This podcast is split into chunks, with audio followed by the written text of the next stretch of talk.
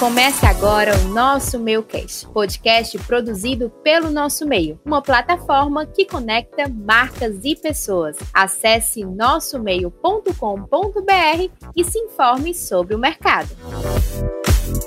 Seja bem-vindo e bem-vinda ao nosso Meucast. Eu sou Gabriela Veras, apresentadora do podcast do Nosso Meio. Estou em Teresina dessa vez aqui na sede da Band Piauí, inclusive agradeço demais eles terem cedido esse espaço e estou com presença ilustre do presidente do Sinapro Piauí, Cândido Gomes. Cândido, muito obrigada pela sua presença aqui no nosso meu cast. É um prazer conversar com você. Já deu uma apresentação da sua posição no Sinapro, mas eu queria que você desse agora uma apresentação mais pessoal de quem é Cândido Gomes. Conta pra Olha, gente. Eu sou eu piauiense, né?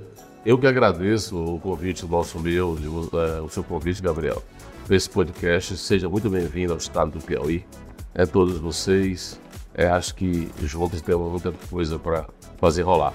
Eu nasci no norte do estado, em Joaquim Pires, Piauí.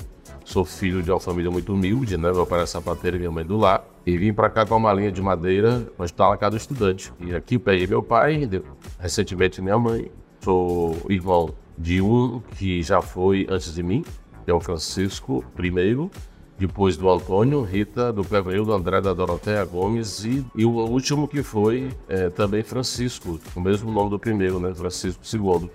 Eu tenho dois filhos, Cândido Salles Gomes, que é engenheiro de software, está no Canadá, é, engenheiro, engenheiro sênior da, da Cisco, e tem uma filha, a Tereza, está terminando psicologia. Eu sou publicitário por formação e por convicção, também jornalista, consultor de marketing político. E, na verdade, essas coisas todas aqui vão dando presente, né? Mas o que eu sou mesmo piauiense, um joaquim pirense assim de coração, sabe? Que gosta de cajuína, de carneiro e galinha caipira frita. Muito bom. Inclusive, nenhum dos seus filhos né, seguiu o caminho da comunicação. Eu queria saber como é que veio esse olhar para esse mundo da publicidade, da comunicação, acho que da criatividade como um todo, né? Como você se viu jornalista e publicitário? Olha, eu comecei estudando mecânica. Assisti tanto cálculo que eu abandonei e fui fazer, nem lembrou do curso aqui, naquele momento, da antiga escola técnica, que hoje é IFP é, eletrotécnica. Aí tinha mais cálculo do que na mecânica. Disse, não é para mim, é matemática, né? E aí continuei procurando, iniciei contábeis. Também vi que não era contábeis. E na, e na curso de administração tinha uma cadeira chamada marketing. Eu fui procurar saber o que era.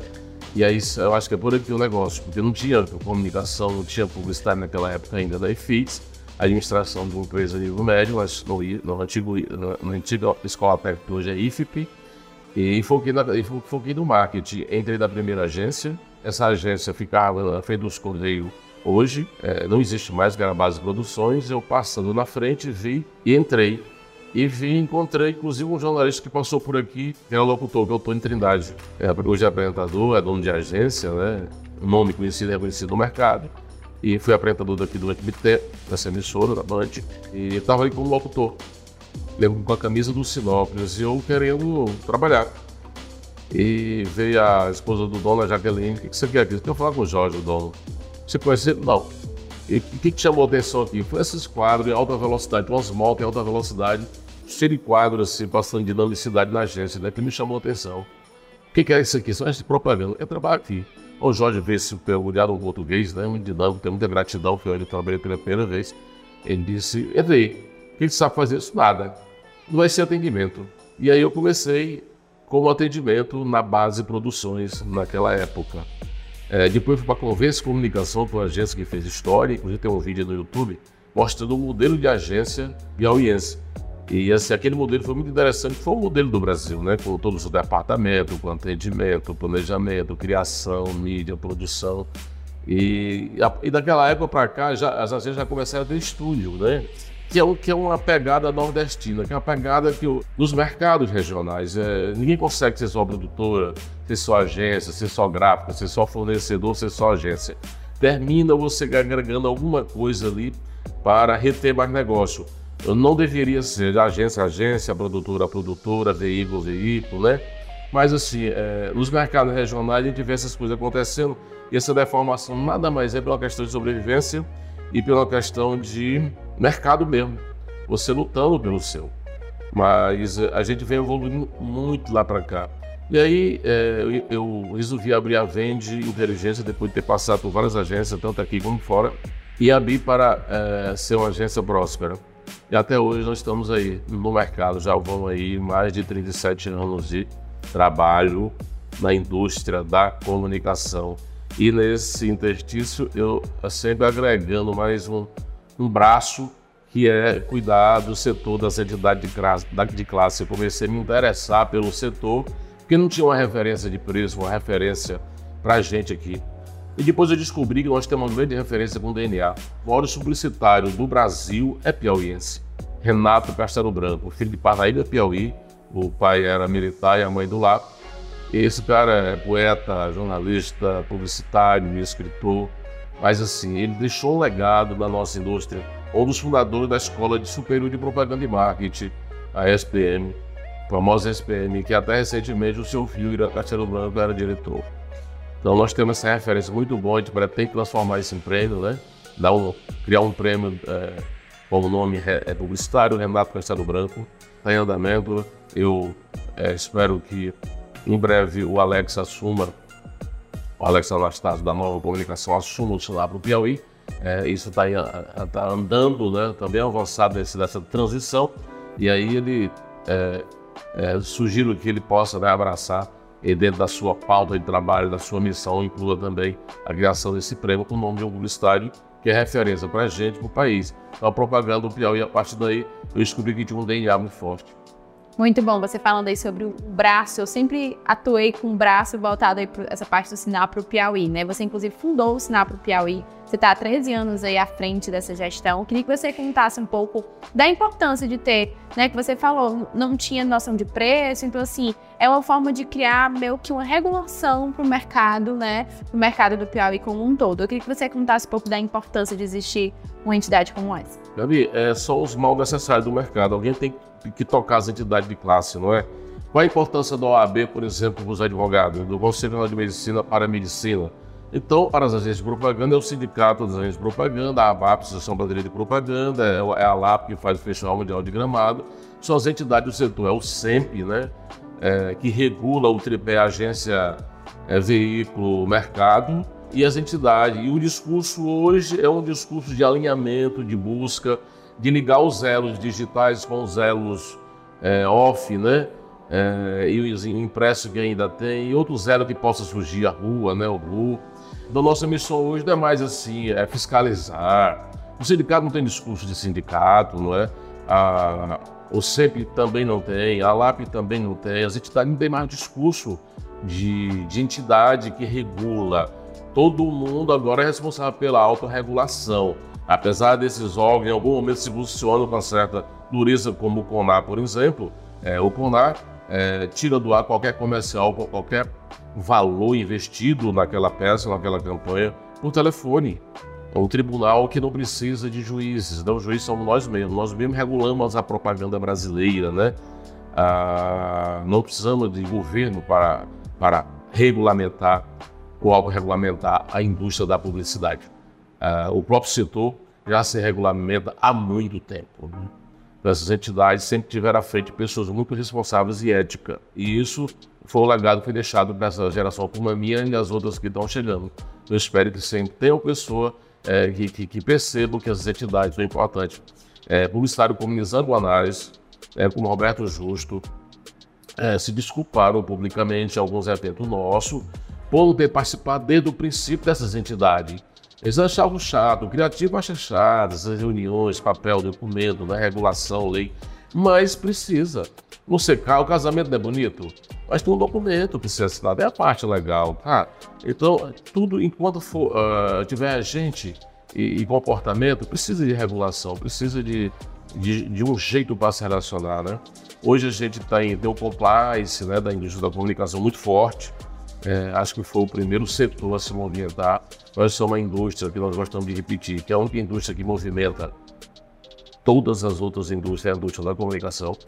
E aí dentro está tudo, né? Está a publicidade, a propaganda, o jornalismo, está o marketing, está a promoção, né? Está relações públicas, está evento, está esforços culturais, enfim, é, as produções, os câmeras, diretores, iluminadores, redatores, criativos, essa turma toda é que faz a indústria da comunicação. E a gente vem chamando ao bom tempo de indústria porque é realmente uma indústria. Nós observar tudo tem início, meio e fim. E não existe grandes marcas, não é? Sem ser grandes empresas. E não existe grandes empresas sem ter grandes marcas. E tudo isso é construído pela comunicação. É, se eu perguntar para vocês o que é o presidente dos Estados Unidos ou do Brasil, e vocês vão falar, e se eu perguntar o, qual a opinião que vocês têm sobre ele, vocês vão dizer. Vocês vão ter uma opinião aí formada sobre ele. Vocês nunca abraçaram ele, pegaram na mão sequer, fizeram uma foto. Vocês têm uma opinião, essa opinião foi, foi, foi construída por onde? Através do, da, da comunicação. Tudo que vocês viram, leram e entenderam e perceberam. E acumularam e formaram uma opinião sobre aquela marca, tanto política como corporativo, de serviço. É? é isso. Você estava até comentando na sua fala, você falou que inclusive as agências daqui muitas vezes têm produtoras internas, né? Produtoras audiovisuais, inclusive a nova comunicação que você deu exemplo do Alex, tem inclusive empresa voltada só para a rede social e você falou que isso é muito um aspecto de sobrevivência, para que, enfim, a agência possa comportar, internalizar o maior tipo de produção possível. Eu queria que você contasse um pouco disso. É, em Fortaleza, isso não é tão comum de ter produtor audiovisual interno, muitas vezes é separado. Eu queria que você falasse dessa característica específica aqui do mercado do Piauí. Tá, ah, eu já tive é, é, é, conversas fortes com o SEMP lá atrás. Eu participei da primeira reunião que fundou o SEMP, né? Eu disse, eu quero ver como é que vocês vão fazer isso nos mercados regionais, porque assim, quando sai da Paulista muda, muda tudo. Não é? Por que, que se faz isso? Eu mesmo fiz a venda de inteligência, né? Nossa, a gente tem uma produtora. Foi difícil para mim, como sendo do, do, do setor da, de, da regulação, ter. Mas uma questão de sobrevivência, você consegue uma campanha. Eu, vou falar de forma bem prática, tá? É melhor. É, seria uma campanha, se for uma campanha robusta, é, é 20%, é, você tem na parte de criação, é 20% em média, às vezes bem menos, sobre veiculação e 15% sobre produção. Você podendo reter, não é, os 80% é, se você tiver empresa de outdoor, no meu caso eu tive, reter 75, 85 se você tiver produtora. Então, os mercados jornais terminam se virando com tudo, sendo agência, absorvendo a própria produção da agência, a, a, sendo também digital, a, aproveitando a própria produção digital da, que, da própria agência, só que com nomes diferentes, CNPJ diferente, pessoas diferentes à frente dessa gestão desse CNPJ, para separar. Porque quando você faz isso, você regula. Mas assim, quem pode põe um no lugar, um no outro, no outro. Quem, não, eh, quem planeja direitinho, põe tudo no só lugar, você abre uma porta, está na outra empresa. E hoje, com esse lance de hub digital, essa coisa toda, virou tudo um hub, né? Tudo é um hub, aquilo que não pode ser resolvido, eu dar uma solução agora, morreu. O que não tiver na palma da sua mão, morreu. E alguns formatos, algumas, algumas legislações vão de água abaixo. Agora, um mercado maior como Fortaleza, como São Paulo, como Rio, né? Belo Horizonte, isso é mais fácil de separar e ficar distante? É, porque você consegue ser uma agência forte. Aí você não vai. Você prefere delegar essa demanda para uma produtora você escolhe de acordo com o jovem.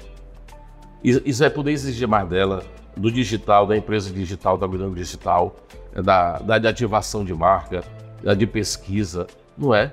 Você, você consegue cobrar mais, dizer não e tirar mais daquela outra equipe o teu trabalho vai render muito mais. Criar um certo tipo padrão de entrega e excelência, né? Já que tá, o nome da agência está envolvido, enfim. Fica mais interno e robusto o projeto como um todo. Eu acredito que é um pouco disso também. É, né? Mas, Camila, você sabe o que eu acho também? É muito mais para atender os pequenos negócios, sabe? Eu acho que você tem coisas grandes é, não compensa ter produtora. É melhor contratar as melhores produtoras do mercado.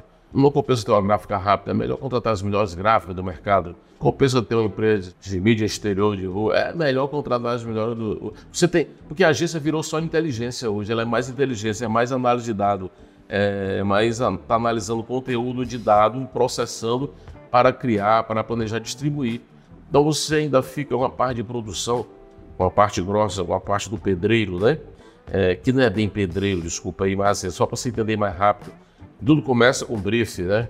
Ali com atendimento, aí depois planeja, ali tem, tem pesquisa para você poder ajudar, e as pesquisas têm que ser no mínimo informal, né? Ou então com o feeling dos profissionais envolvidos. É, o ideal seria pesquisa mesmo. E assim, à medida que a conta permite, o job permite, é feita pesquisa. Aprofundar e chegar a um conceito que, que, que vai de encontro à resposta da demanda, da, da, demanda do cliente, da demanda do mercado, da marca, do serviço, do produto ou do político, né? Porque esses mercados regionais também terminam trabalhando com política. Entendi. Você está no mercado há muito tempo, né, com a venda inteligência, enfim, atuou em outras agências. Eu queria que você contasse um pouco dessa evolução do mercado. Eu tive mais cedo um papo com o Rafael Paixão e o Paulo Braga, não sei se você conhece. Conheço demais. E aí ele, é, o Paulo estava contando assim, ah, quando eu iniciei na publicidade, eu fazia letreiro. Então, assim, isso é muito. Ah, a gente recebia um CD para visualizar as imagens, enfim. Dentro da minha geração, isso realmente é algo que é distante, né? Eu queria que você contasse um pouco dessa evolução e como você fez como profissional e como gestor de agência para acompanhar esses movimentos sem que perdesse a excelência, que continuasse com o mesmo propósito como um todo, que eu acho que é conectar as pessoas, enfim, nosso grande propósito da publicidade, do, da comunicação como um todo. Eu queria saber como foi sobreviver a essas movimentações do mercado. Você tem que dar igreja de vez em quando e às vezes é dolorido, né? E não tem jeito, né? Quanto mais tu demora, mais tu vai apanhar. Você falou que os meninos falavam mais cedo é, da letra 7. Eu também, quando comecei, a letra 7 era montado um título de anúncio letra por letra. Você comprava as cartelas de letra e ia montando, né? Depois veio a foto compose, acho que é isso a expressão correta. Nós perde a impressora, onde alguém digitava todo o teu texto e imprimia. Aí você fazia o título e colava o texto embaixo do anúncio. Aí depois a marca, alguém fazia um negativo, você ia lá e colava aquele negativo. Aí você botava um papel manteiga por cima, que era, acho que eles davam o nome de paspatu, que é para indicar as cores, né, para mandar para o jornal, aquele arquivo, né?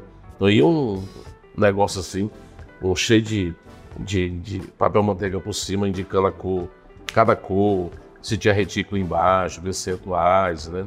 E ficava lindo, da tudo, dava tudo certo. Depois veio um disquete.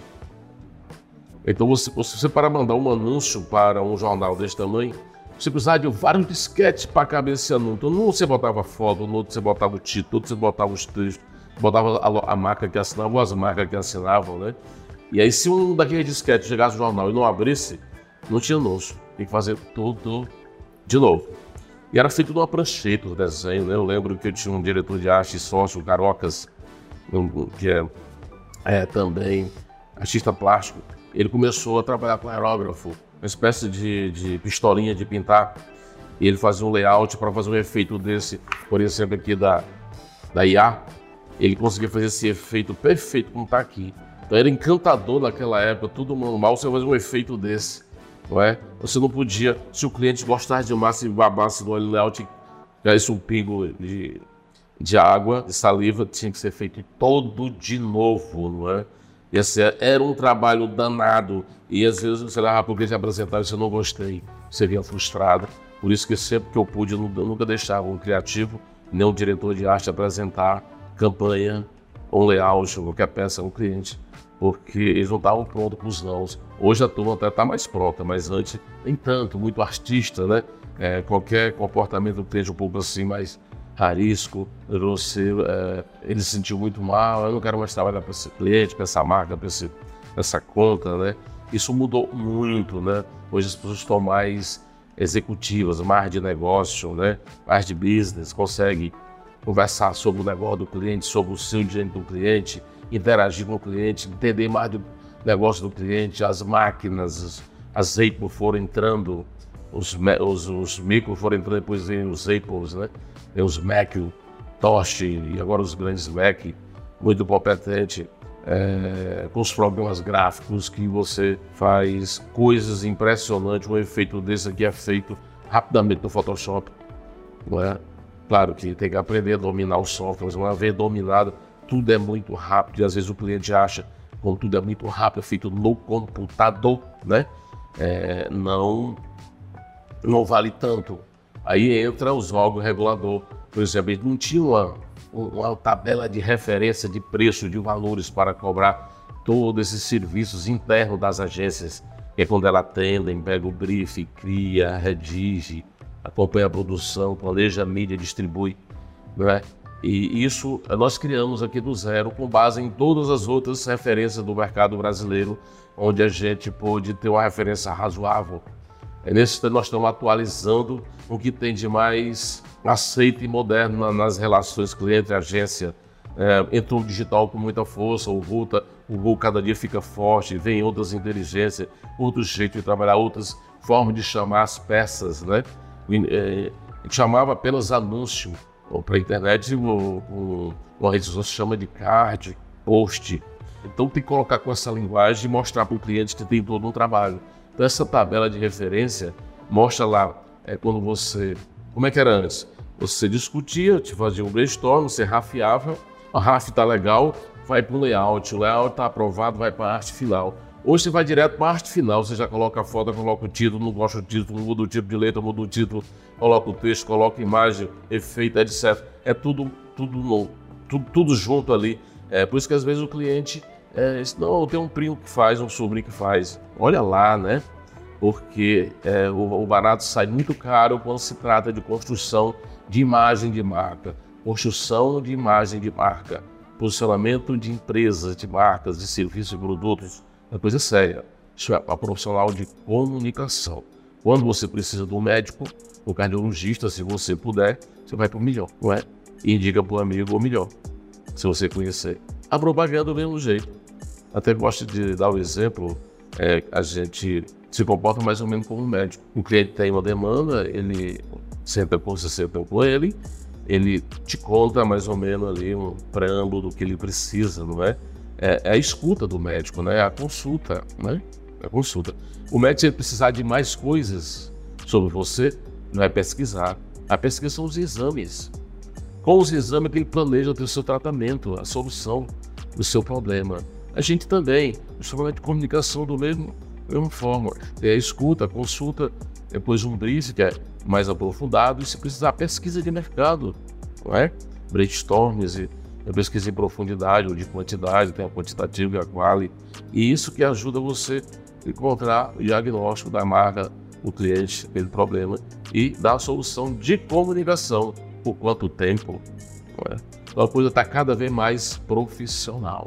E vocês que estão vindo aí, vocês estão vindo com outra pegada. É importante não desprezar a turma de trás, dar uma escutadinha, né? Pegar o que é legal, o que não é legal, tá?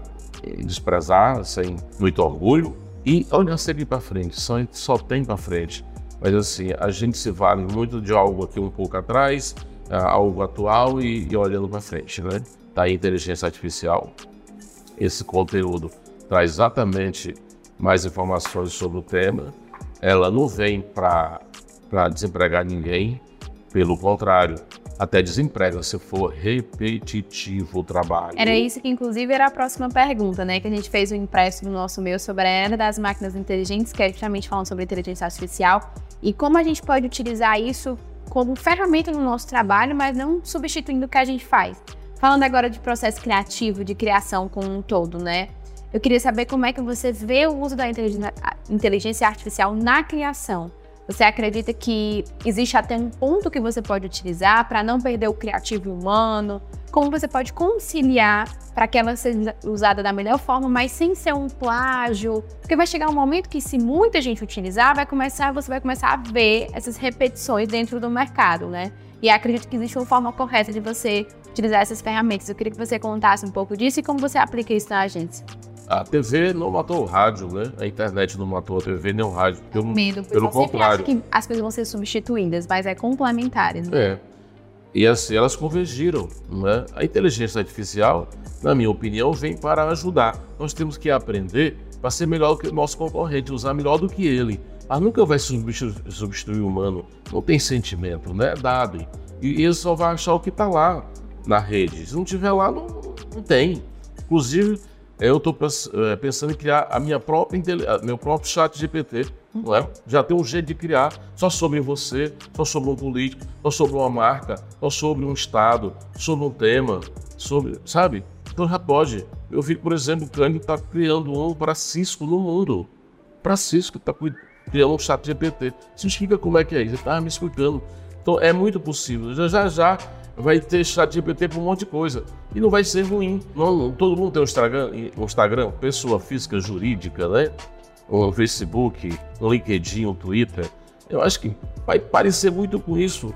E você vê que para falar de inteligência artificial, você fez uma revista, você fez um impresso. O impresso também não morreu, ele foi reposicionado. Aquele jornal, por exemplo, ou revista que soube migrar, já migrou.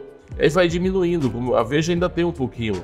Mas tem, por exemplo, nos Estados Unidos, tem jornal que cresceu tanto a assinatura digital como a impressa.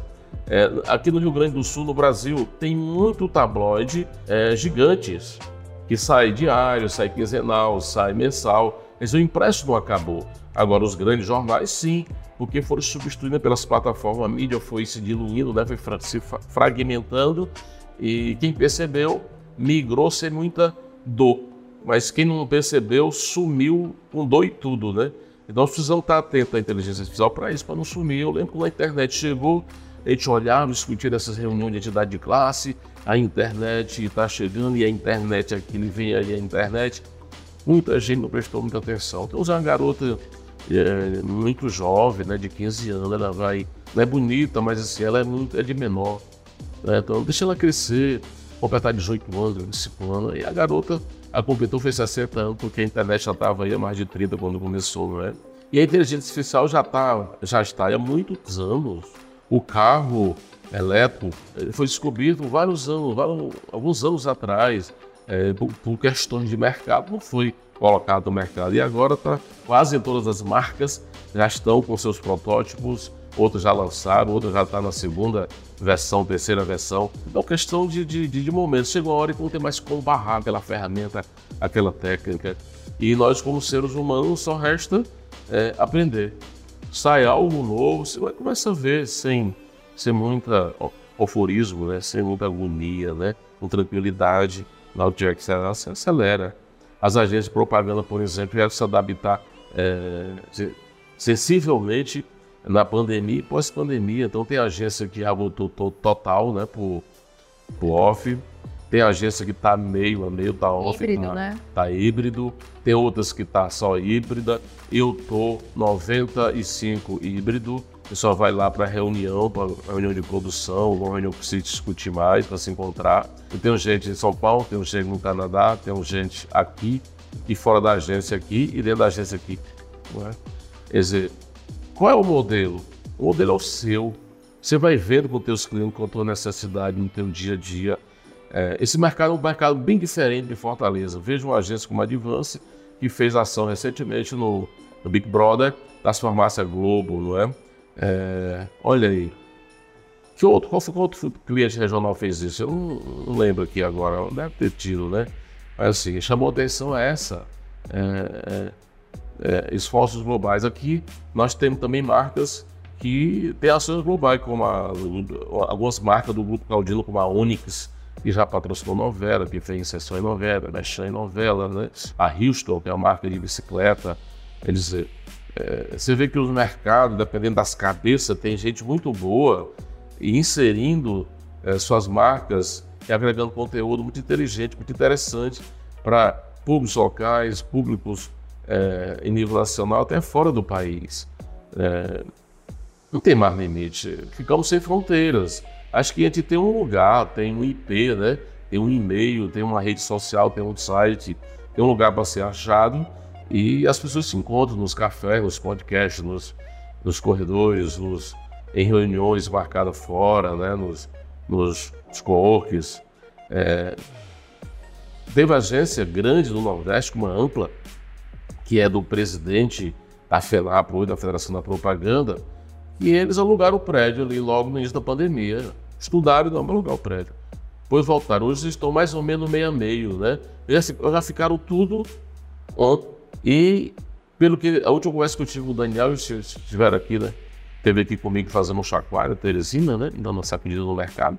Ah, ele disse que é, esse modelo está muito bom. E a turma que está, tem turma que gosta de estar off, tem turma que quer estar tá online. E, mas assim, é importante um encontro. Então tem uma vez por semana um ripial em algum lugar diferente. A turma se encontra, troca figurinha, tem uma reunião lá geral, E esse é o modelo dele. Acompanhar, né, os é. movimentos do, de mercado mesmo. E acho que, inclusive, a pandemia, como eu perguntei da inteligência artificial, a pandemia apareceu como algo assim que a gente teve que lidar. Enfim, claro, em outra proporção, né, que a inteligência artificial é algo, enfim, de outro impacto, voltado para a tecnologia. Mas, assim, cada ano a cada, não é nem a cada ano, porque hoje em dia tudo acontece tão rápido, né? Mas a cada mês vão surgindo novas ferramentas, enfim, novos problemas para a gente solucionar e conseguir se adaptar da melhor forma possível para que a agência e a indústria de comunicação funcionem como um todo.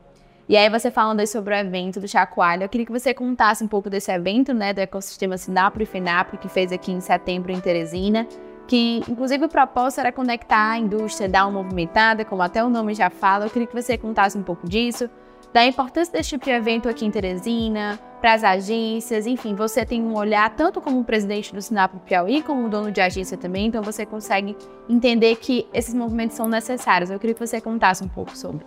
É, nós temos um, um presidente, Daniel, muito, muito jovem, muito dinâmico, né? Você tem ideia, quando ele pegou a Federação da Propaganda, ele alugou a sede em São Paulo. Então, o que era despesa virou receita. Aí tem um diretor em Brasília, online, direto, Está lá off, mas é online para o Brasil todo. Ele, aonde ele estiver, uma vez está em Recife, uma vez está tá em São Paulo, uma vez está em Brasília. É, e tem também um apoio em São Paulo. Ele deixou muito mais dinâmico e cortou os custos sensivelmente. É?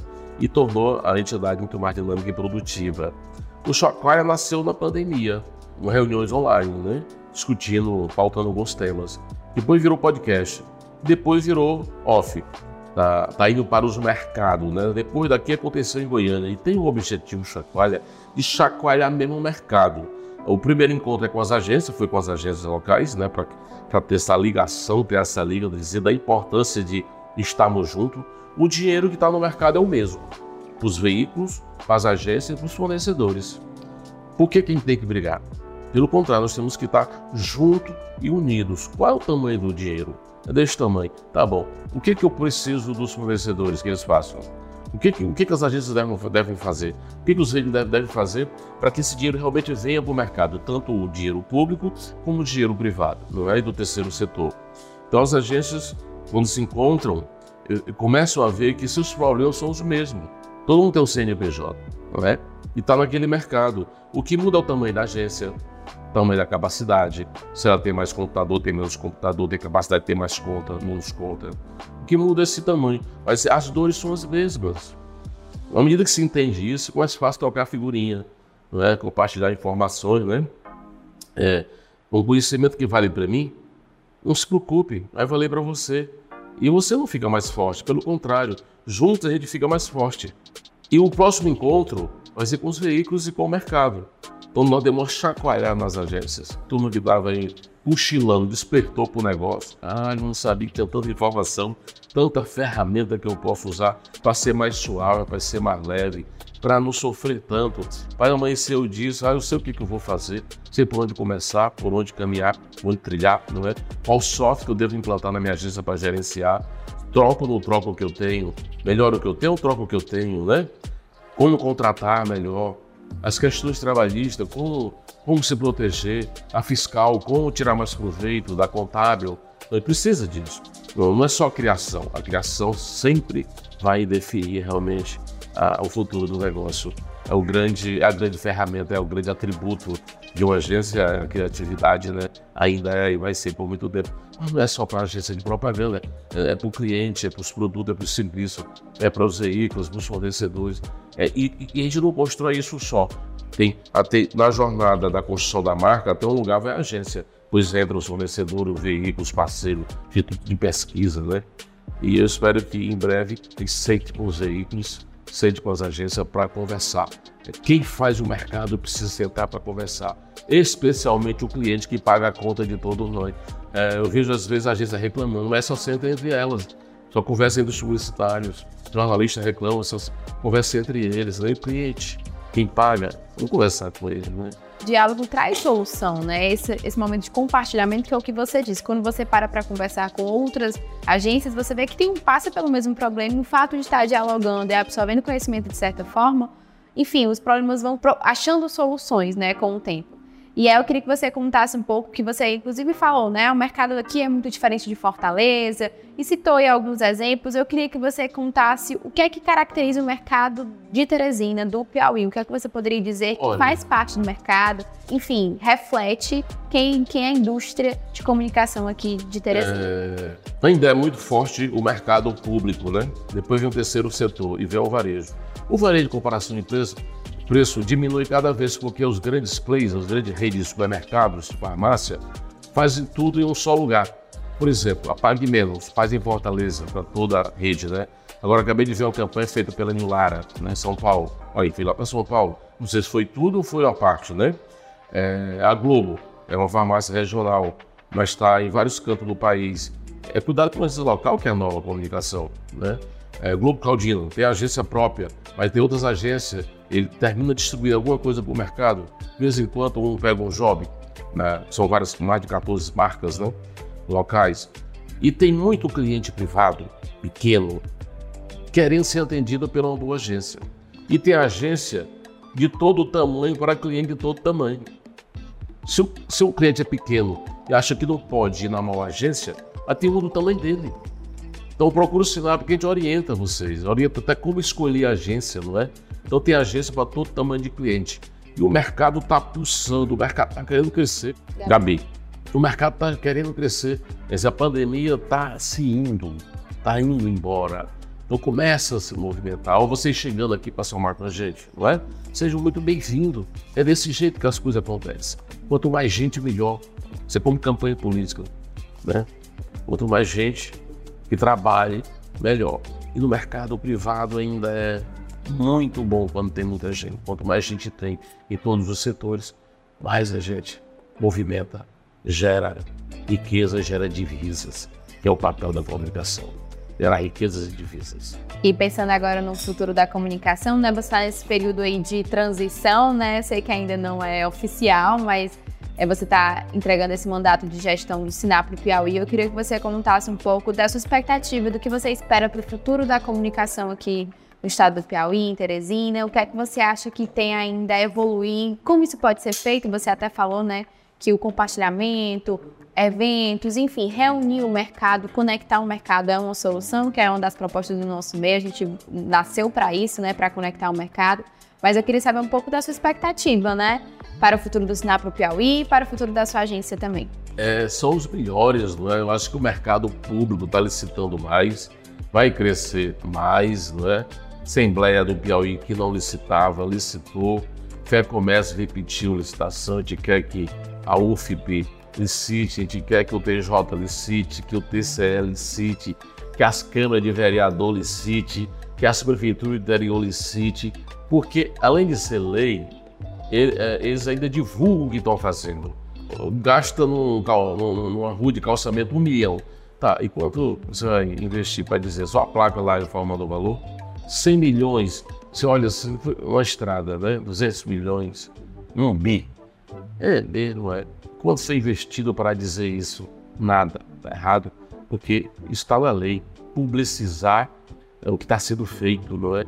E nós já, já iniciamos uma parceria com o TCE é, exatamente para a gente educar, sugerir, já com modelos de editais, com procedimentos, né? É, através da escola do, do, do, TCE, as prefeituras, todas as prefeituras do Estado, os órgãos que devem licitar, que prestam conta com, com, com o TCE e TCU, é? câmaras de vereadores, todo mundo pode licitar, pode ter uma verbinha lá. E tudo isso, quando soma, isso cresce. Então, esse mercado pode crescer muito mais do que o varejo, comparação de preço, o mercado privado, o mercado imobiliário aqui, está crescendo muito. E isso tudo são setores que vão precisar de talento e criatividade. E junto a gente consegue fazer isso. Minha expectativa são as melhores, é, com a nova diretoria, sangue novo, gente nova, um novo jeito de fazer. Até aqui foi feito desse jeito, porque teve que ser feito desse jeito. Mas está pronto o sindicato, né? Não tem, não tem dinheiro, mas não deve nada a ninguém.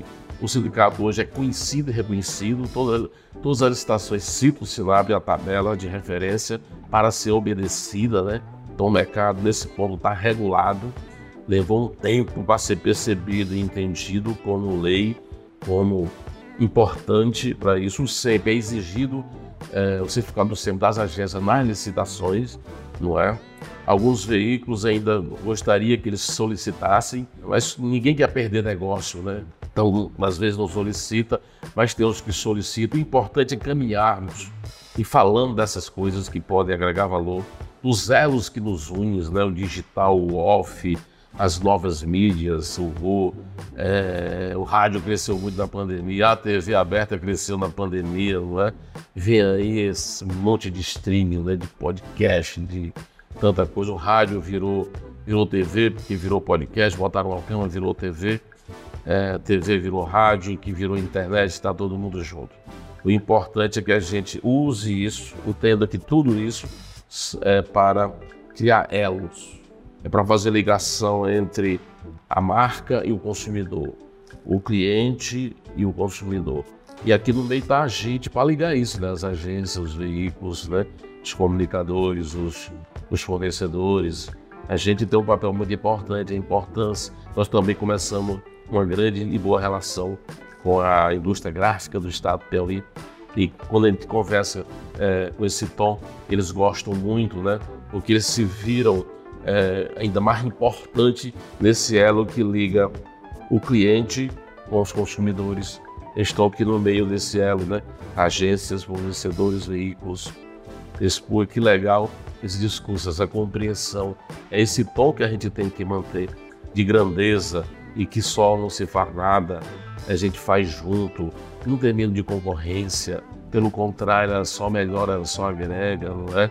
As agências de fora começaram a vir para cá participar das licitações públicas, é, só tem um jeito, a gente também, cada vez mais estamos prontos, mas se preparar ainda mais para ir lá fora.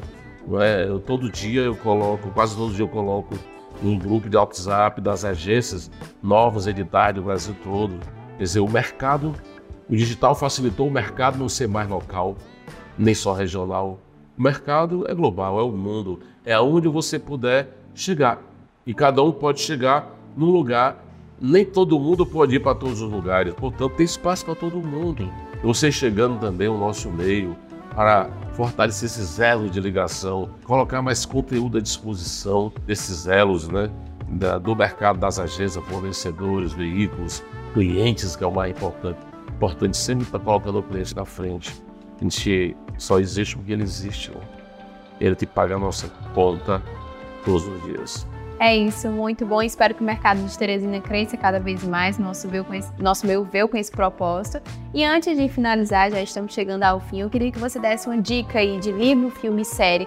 Não precisa necessariamente ser do mercado da publicidade, da comunicação, mas algo que você se utilize para oxigenar, enfim, para se tornar cada vez mais criativo e estar tá a par do que está acontecendo aí no mundo. Eu queria que você desse essa indicação aí para os nossos ouvintes.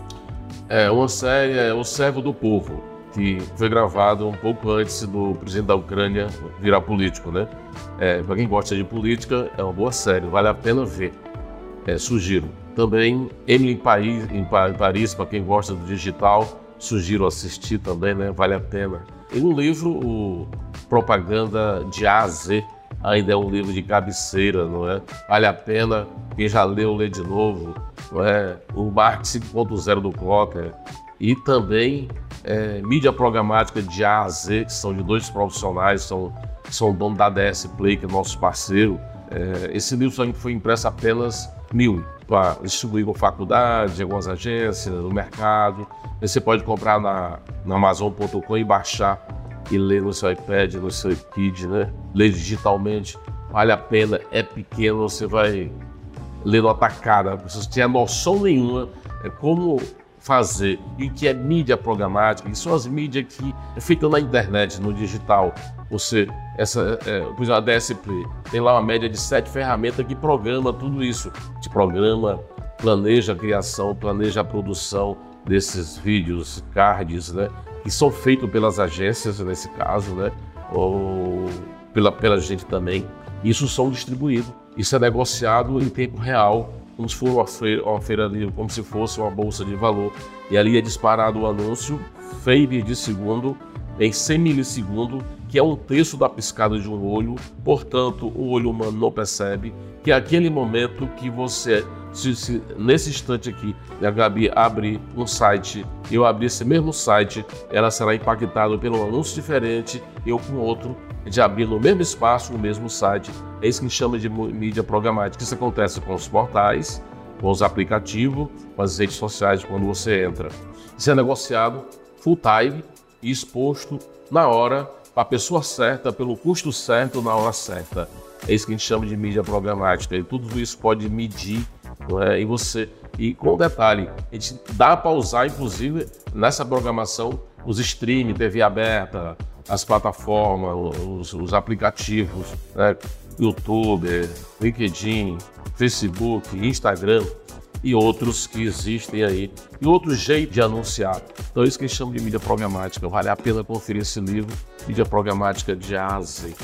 É isso, Cândido. Muito obrigada pelas dicas, muito obrigada pela sua participação no nosso meu cast. Sei que é difícil parar a rotina para estar aqui, mas nosso meu agradece demais. A gente fez esse esses episódios aqui em Teresina com o propósito de fato de conhecer o mercado, né? Estamos chegando aqui com o nosso evento, Marketing Pessoas e Relacionamento, e é um prazer tê-lo no podcast do nosso meio. agradeço demais sua presença. Eu que agradeço e amanhã tem almoço, né? Às 11h30.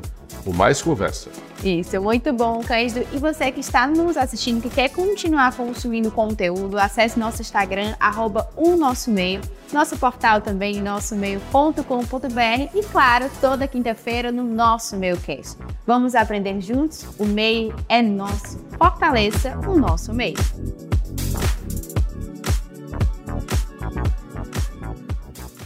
Obrigada por ouvir o nosso meu cast. Acompanhe toda quinta-feira um novo episódio nas plataformas de áudio e no YouTube.